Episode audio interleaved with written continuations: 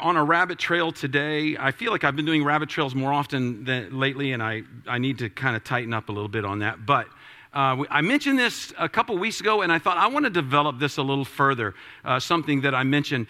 And, and what made me think about this is uh, I'm, I'm, entitling it Going to the Other Side, and, and you'll see what I mean. But one of the things th- that got me thinking about this is even last week, um, we, we had missionaries who were here, and they were speaking, and I thought, you know, it, it, I always want to keep in my mind who matters to God because God tells us in His Word who matters to Him. Jesus, eh, he, he, he illustrated it in His life who matters to Him. He did that in a very purposeful and intentional way. And what happened was people sometimes reacted strongly to that because who mattered to God often didn't matter to others. Other people didn't think they mattered that much. And that's very key for us to remember. And so God is looking for people who are willing to reach people that other, others don't think matter very much. And he, he wants to push us on that. He wants us to sometimes go to the hard places. He wants us, um, I love, there's an, there was an old phrase um, back all the way back to Jesus' day where they would talk about disciples as they followed their rabbis. They would follow their rabbis everywhere they went. And the saying was, may the dust, may you be covered with the dust of your rabbi. In other words, you're following your rabbi so closely that the dust from his feet gets on you. And it was this idea that you were not just following him physically closely, you were following him closely in the spiritual realm and in learning and in teaching and in growing in the Lord. And so, in Genesis chapter 12, verses 1 through 3, the Lord said to Abram, Leave your country, your people, and your father's household, and go to the land I will show you. I will make you into a great nation, and I will bless you. I will make your name great, and you will be a blessing. So I want you to imagine there. Imagine this man, Abraham. He sees this. He has this great vision. And, and God casts a vision. I want you to bless the whole world. You're going to impact the whole world. This is my vision for you. But look at the cost. He says, I want you to leave, and I want you to go, and I'm not telling you exactly where you're going, which is kind of vague for somebody if they're about to embark on a long trip. You know, I've never had with my family, we're getting ready to go on vacation, and my wife say, Where are we going? I'm just not sure. Let's just drive and find out. You know, and then partway through the trip, you know, Sarah's like, Where are we? And Abraham's like, Only God knows where we are. Only God knows. I'm so totally lost, which is normal for me on trips. So that's, that's, that's a little more normal. But in those days, and even today, in, in, in very conservative homes, little children will say, We'alach Avram. Abraham went. He went. God says, I want you to go. And I'm not telling you where you're going. I will show you along the way. I will guide you along the way. Trust me on this, but just start going. And scripture tells us, and Abraham went. He obeyed God and he says, I'll make you a great nation. And so now, when we come to the time of Jesus, we have all these, all these Israelites, the, the Jewish nation, and they're waiting. When will that kingdom come? When will that great blessing come? When will the kingdom be ushered in? When will the Messiah come? And they're looking for the Messiah, anxiously looking for the Messiah. But they all have ideas on what this means. And we've talked about this a little bit, but I want to remind you. There were a group called the Zealots. They believed it was going to come by force, it was going to come by revolution. The, the kingdom would be ushered in by slaughtering the Romans, retaking the land, and then growing as a nation and, and conquering as they went. That's what they believed, the Zealots. The Essenes were very big around the time of Jesus.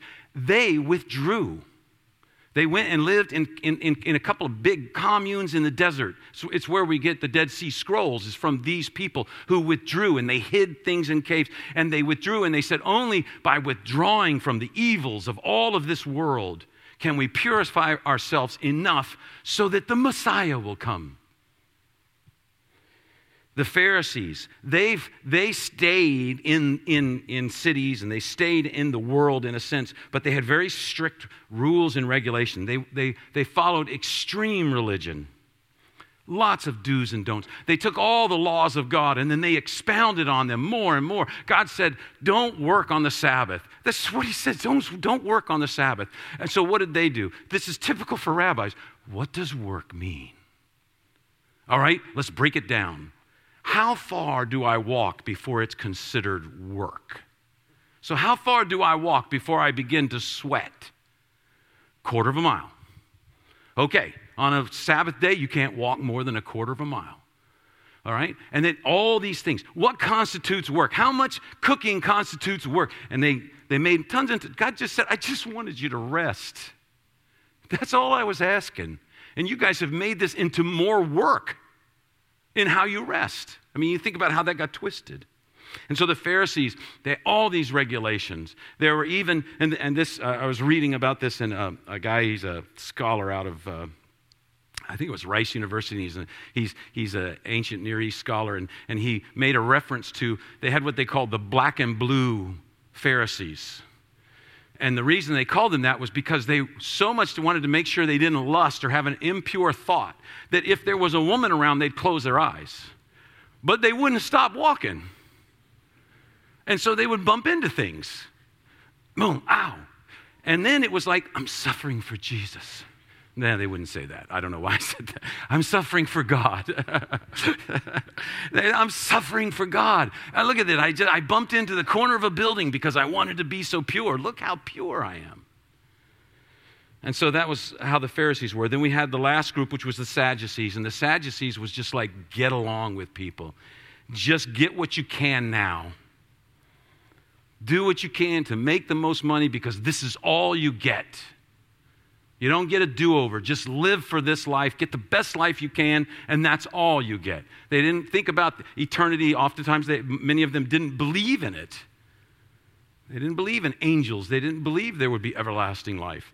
Their idea of everlasting life was just get what you can right now. And so they did. So you have all these people, and they're thinking, what is the kingdom? What is the kingdom? What is the kingdom? It comes by force, it comes by purity. For the Sadducees, this is it. It just comes by making as much money as you can. And they all agreed with this, though. The kingdom was for the Jews. The kingdom would be good news for Israel, the sons and the daughters of Abraham. Those were the people that the kingdom was for. And so when Jesus comes and he says, I am the kingdom bringer, he says, I'm going to bring up there, down here, thy will be done on earth as it is in heaven. I'm bringing up there down here. It's coming through me, through my teachings, through my body, through my death for your sins and burial and resurrection. The kingdom is coming through me. This is a dangerous thing for him to be saying. Because this stirs up trouble because it goes against what they believe. You say you can't do that. And so early in Jesus' ministry, he's teaching in Galilee. And there's big crowds, so big that he got out in a boat so that he could speak to them. And so you have to imagine he's in a boat and there's a hill kind of rising up. It's almost, we see it, it almost looks like a bowl. So the people are on, and, and you can hear perfectly for a long ways because it's, it, it's made, it's just that, that's how it is because of the shape. And so he's teaching. He's teaching, and it says that day, that day when evening came, he said to his disciples, Let's go over to the other side. Now, let me explain that. He's at the Sea of Galilee, and he's on the western side. And he says, let's go to the other side. Now, that's, in a sense, a kind of code.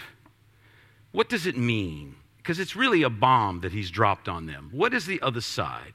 And it's, it's a geographical reference, but it's not just a geographical reference. The other side is across the Sea of Galilee, to what is called the Decapolis. So you hear in Decapolis, Deca, which is 10, and then the addition of polis, which means city. It's the area of 10 cities, the Decapolis. And it is, a, in a sense, the other side's a geographical reference, but also this is the side that no Jew would go to. This is an area that no Jew would be caught in because of what they stand for. Let me just show it to you on a map here. If you can see, uh, it's a little hard to see, but, but uh, in, in the blue there, about uh, two thirds of the way up, it says Lake Tiberias. This is, this, is a, this is a Roman map. And so this is the Sea of Galilee, what we would call the Sea of Galilee. And he is approximately teaching just above the S in Tiberias, if you can see that. And directly across, you see it's color coded, all the different colors. There's 10 colors, 10 cities. That is the Decapolis. There are 10 cities, and that's the area where they have influence, where people are influenced in that time. And so you see they're all kind of bunched. And if you go from where it says Lake Tiberias, where's the other side? The other side is, is uh, Hippos. It's directly across. So, so that's where they're going. Now, why does this bother them? Because this bothers, I, you know, I don't even have to try to explain it too much. This bothers the disciples terribly. All right? So let's talk about why. This is an area where the Jews believed when they conquered the land, the seven nations of Canaan that they conquered were pushed into. Oftentimes, they, when they won a battle, they'd retreat. And so they all retreated into that area. So it's 10 cities, and there are, in their eyes, seven ethnic nations that are there that are hated. In, uh, in Joshua, it says, This is how you will know I think it says, there it is. This is how you will know that the living God is among you, and that he will certainly drive out before you the Canaanites, the Hittites, the Hivites, the Perizzites, the Girgashites, the Amorites, the Jebusites, the Democratites, and the Republicanites. All right? He says, This is how you'll know. This is how you'll know. These people will be pushed out. And what they believed is they went to that area. In, uh, in Acts 13 19, it says, he overthrew seven nations in Canaan and gave their land to his people as their inheritance. And so, what is he talking about? He's in the white, in the white on the left side, that's the nation of Israel. Samaria's in there also. He says, He gave you that land. Those people got pushed into this land where the, where the color code is on here. And the Decapolis, we know archaeologically, they, they've uncovered, they had amazing temples. They had cults that exalted sexuality and violence and wealth. And this was everything the Jews stood against. You know, the, re- the most repulsive, unclean animal to a Jew is a pig. In the Decapolis, they found Canaanite temples that worshiped pigs. There was a, uh, a uh, a cohort of, of, Engli- of English, a cohort, I'm really getting mixed up here, a cohort, a legion of Roman soldiers, I should just say that, stationed right around Hippos. And every Roman legion has a battle flag. And every Rome, this is really getting into the weird stuff, I know, but I love this stuff. Every Roman legion has a battle flag. And on every Roman legion's battle flag is their mascot. Guess what that legion's mascot was? A wild boar. And so across, across that, across that body of water is everything the Jews hate. You know, they, they, they, they, they have these cults that, that involve unspeakable things, uh, violence, uh, oftentimes violence to women. I mean, just all of this stuff is going on over there, and the Jews are like, that's the worst place. That's the worst place we could go. It was a center for Roman power. The Jews considered it Satan's land. It was dark, it was evil, it was oppressive, it was demonic, and so no one would go there, especially not a rabbi. And so, think about this. Knowing all of that, this great day of ministry right above the S in Tiberias on the shore of the Sea of Galilee, Jesus just casually says, Let's go to the other side. Imagine that. Imagine that for a moment. They're like, What? What? Can you imagine Peter? Peter be like, What? Jesus, you're such a great guy, but no, no, no, no, no. You know, you are so, you do such awesome stuff, but you have no common sense. I mean, think about what they'd think. Why? The first thing in their mind would be, Why? Why go there? What good reason do we have to go to a place where everyone hates us and we hate them? It's kind of a mutual thing. And they're thinking, why is he doing this? Doesn't he know the kingdom's for us? It's like he thinks other people can get in, and we all know that's wrong. And so they obey. And they get in a boat. And we're not going to go through, there's a lot of scripture, but if you remember what happened, they get all the way out, like right in the middle, and a storm comes up. Now, just a, just a quick thing on this. Uh, people back then, and some places in today, people believe that. They believe that oftentimes gods were territorial. Now, the Jews were getting it straight that God is the God of everything.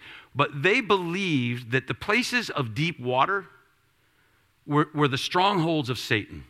So that when, and, and not just the Jews, that was a very common thing. When uh, they would oftentimes come to the Sea of Galilee and they'd want to go around or go someplace, they would go around to the other side. They would never go across to the other side because that's the deep water. That's Satan's stronghold. Even if you study the trade routes on, in the Mediterranean Sea, they never went like, like from Italy down to Africa. They never went straight across. They always went around. Why? Because deep water is forbidden. In that day, too, most people didn't know how to swim. Most fishermen didn't know how to swim because they would be like, why swim? Why learn how to swim? It's a death trap. Even if you can swim, you'll die because it's Satan. You'll get dragged down. It's Satan's place, which, rabbit trail. One reason why the Roman legions were so powerful, they taught every soldier how to swim. And suddenly, when they came into battles where there was a river in play, it didn't bother them because they could swim, and that was unheard of. Okay, never mind. That's just stick that somewhere. That was free. Okay, so they're confused. They're idiot, idiots. They are. They're irritated. They're scared out of their wits. A storm comes up. They go, Jesus, don't you care that we die? See, their point is even if I'm holding on to a piece of driftwood, I'm a dead man because Satan's going to get me and he's going to pull me down. They believe that. So you're a goner. So they're like, Jesus, we're dead if this boat sinks. And then Jesus calms it to show them he has that kind of power. And so they're going to go to the Decapolis, and they're afraid.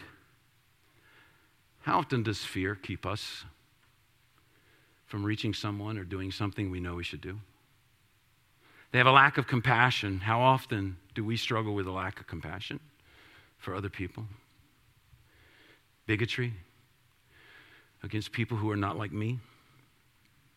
A lack of vision.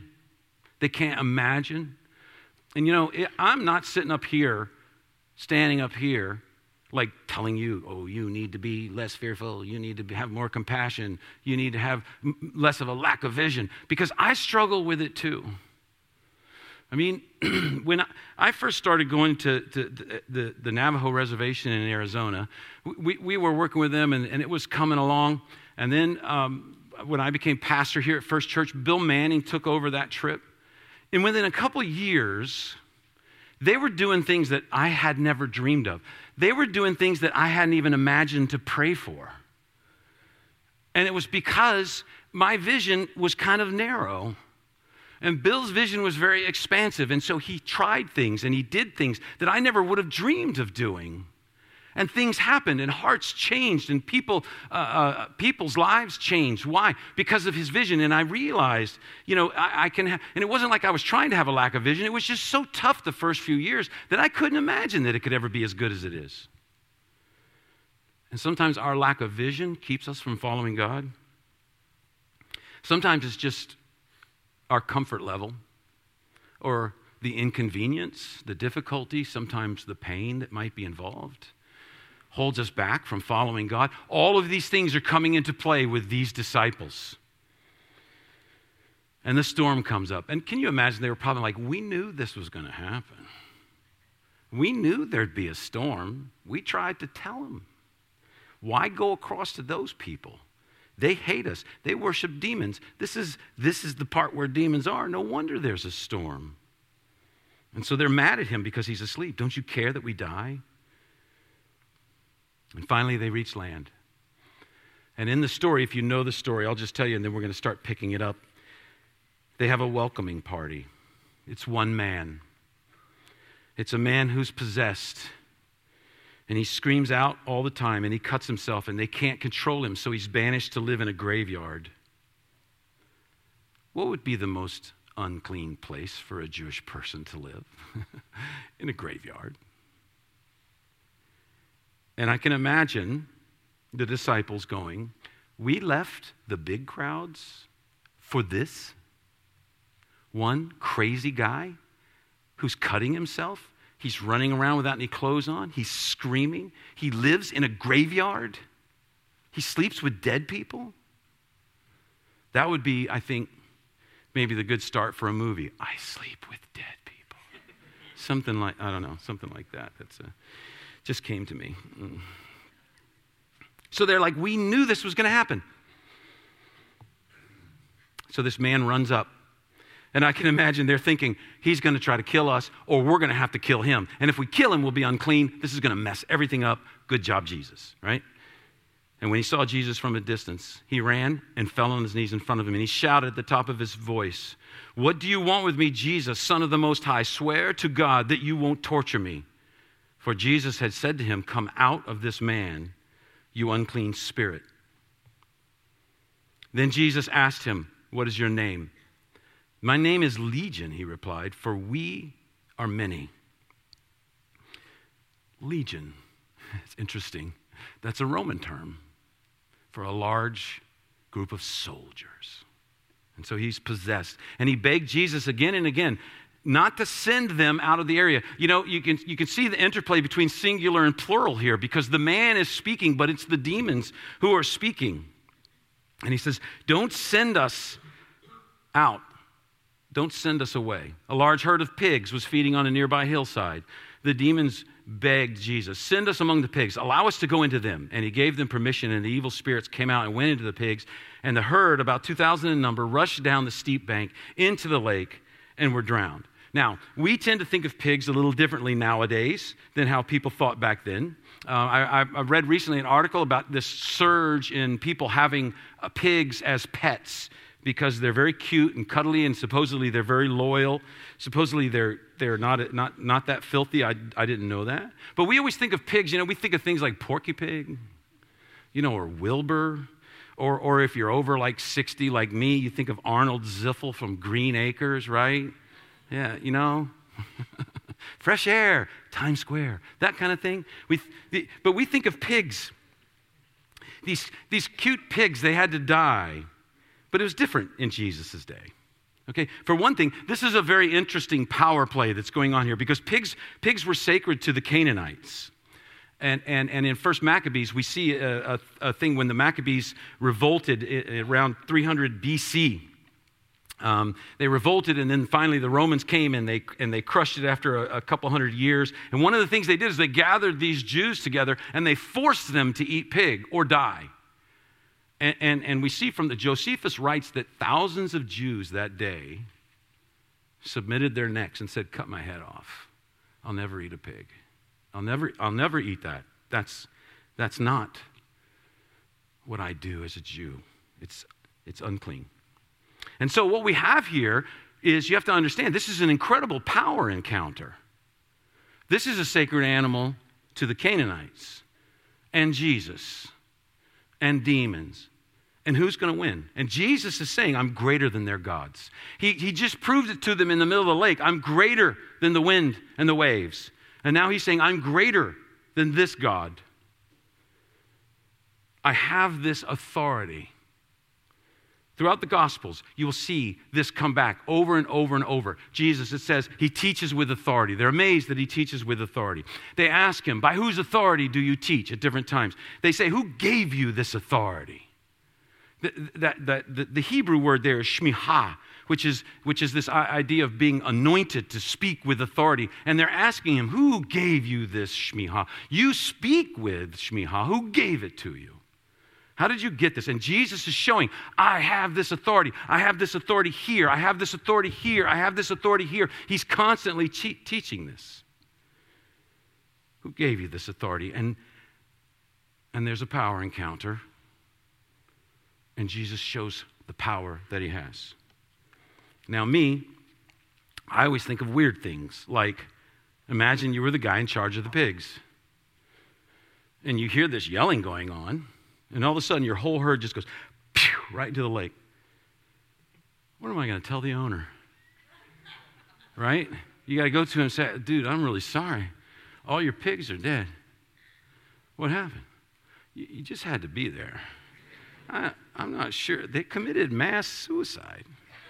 You know, just, just, that's me. That's how I go. Okay, so those tending the pigs ran off and reported this in the town and the countryside, and the people went out to see what had happened. When they came to Jesus, they saw the man, they had the man who had been possessed by the legion of demons sitting there, dressed and in his right mind, and they were afraid.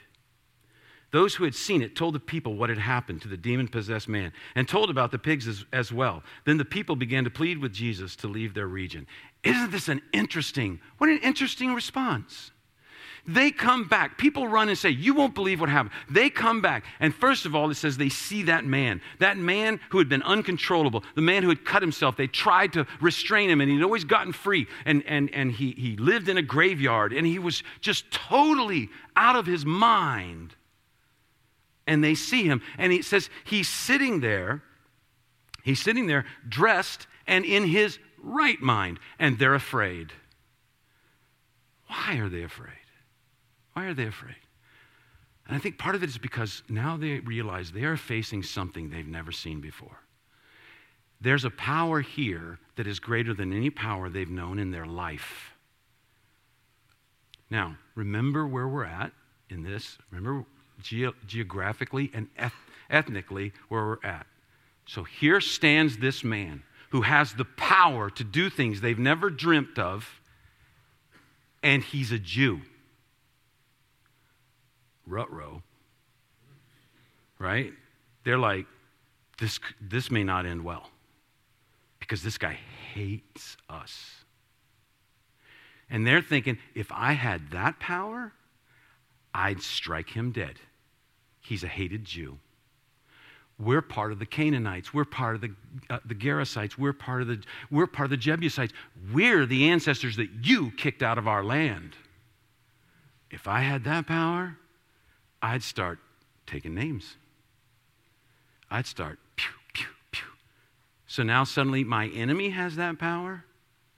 And so it says they began to plead with Jesus to leave. And that word pleads means they strongly, they begged for mercy. They begged for mercy. Please leave us. Please leave us. He has this power, and he's not one of them, and they're afraid. Oftentimes in people's lives, fear and ignorance can keep us from coming to Christ or from fully devoting ourselves to him. Fear of what he might do, fear of what he might ask. And that's the fear. They were, we experienced that same fear. As Jesus was getting into the boat, the man who had been demon possessed begged to go with him. I just put in there, I just, I can imagine that man. He's like, Jesus, look at my life here. I got nothing. Let me be your disciple. Jesus is challenging people to follow him, and now someone says, I want to follow you with my whole life. And Jesus says, No. No. I want you to go tell your story. Verse, verse, uh, verse 19 Jesus did not let him, but said, Go home to your family and tell them how much the Lord has done for you and how he has had mercy on you. So the man went away and began to tell and this, this is what's key. It didn't say he began to tell in Hippo. He didn't, he didn't begin to tell in this city or this city. The whole Decapolis. He's, he says he began to tell in the Decapolis how much Jesus had done for him, and all the people were amazed. This man evidently had quite a reputation. And so now, can, I mean, can you imagine? Maybe you're in a village that's not far from that graveyard, and this guy starts walking, it's like, here comes trouble. Man, we've had a tough time with this guy you know, get the sheriff and the deputies and, you know, posse and uh, whatever. And, uh, and he's walking, he goes, No, no, no, no. I'm sane. I'm whole. I'm alive again. And they're like, This is a miracle. yes, it is. Let me tell you what happened to me. And so he started telling people what happened to him. And this is kind of that, uh, to date myself again, the kind of a Paul Harvey thing. And now here's the rest of the story. Because Jesus leaves the Decapolis and he continues to minister. But in Mark chapter 7, at the end of Mark chapter 7, Jesus goes back to the Decapolis. He goes back to that place. And people welcome him and they bring people to him. And it says he ministered for many, many days. We don't know how, exactly how long. But they went from saying, Please leave us alone. Please don't kill us. Just get out of here. They went from that to saying, He's here. Bring people to him. The seven nations of Canaan, the Decapolis, the sworn enemies of the Jews, the unclean people, they were praising the God of Israel. Why? Because someone told their story. A man told his story. It's hard to argue with someone's life story. It's hard to argue with someone who says, This is the way I was before, this is the way I am now. And the question for us is will you tell people your story? And I know what happens sometimes, this, this, this can happen, is people say, well, my story's not as cool as his story. You know, like I became a Christian as a kid. And I didn't get into all, I didn't, I didn't do, I, uh, you know, most people that have incredibly tough stories wish they didn't. They wish they became a Christian as a kid and missed all the hell they went through in their life.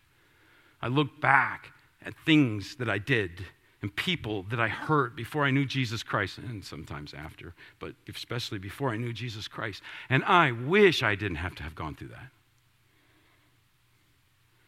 I think of people who are hurting, hurting because of me, and I wish I hadn't done that. And, and that was part of leading me to Him, and I'm thankful that He used it but I hate that I did it. And so we see here Jesus is teaching the disciples that the good news is for everyone. Jesus is teaching us the good news is for everyone. And he's going to confirm that with a miracle. All right? So in Matthew 6, we have uh, what is called the feeding of the, of the, uh, feeding of the 5,000. Um, I think that's, anyways, they ate and were satisfied, and the, basket, and the disciples picked up 12 basketfuls full of broken pieces of bread and fish. Okay, so he's in, he's in Judea, and he feeds all these people, and he, and he picks up 12 basketfuls of broken pieces of bread. All right, 12 basketfuls of food are left over. Now, think about that. 12 tribes of Israel 12 basketfuls. Now, that might not mean much except for what comes afterwards. All right? Because it's kind of this, well, anyways, what comes afterwards. The, now in Mark 8, he's on the other side. He's in the Decapolis and he's feeding 4,000 people. And when they ate and were satisfied afterwards, the, the disciples picked up seven basketfuls full of broken food, pieces of food that were left over. Hmm, why seven? Is Jesus just trying to be a little more economical? Did he just overshoot the first time by 12 and so he reined it in a bit, but he didn't want to rein it in too much because we might end up with not enough? So is this, it's only seven over this time with this miracle? I don't think so. I don't think that's what's going on. I think he's saying, hey, 12 basketfuls, 12 tribes, the kingdom is here for you. Seven basketfuls, seven nations, the kingdom is here for you too, for all of you. Jesus is saying the kingdom is for everyone. I'm bringing up there, down here. And it's good news. And it's good news for Jews and it's good news for pagans. It's good news for these people who think they're the best. And it's good news for these people that you think are the worst. It's good news for everyone. And so, we're like that one guy. We have a unique story. And God has placed us in a unique place to tell a story. Don't think that where you live and where you work and what you're doing right now and the places that you go to are just some sort of an accident or coincidence. God has you there for a reason.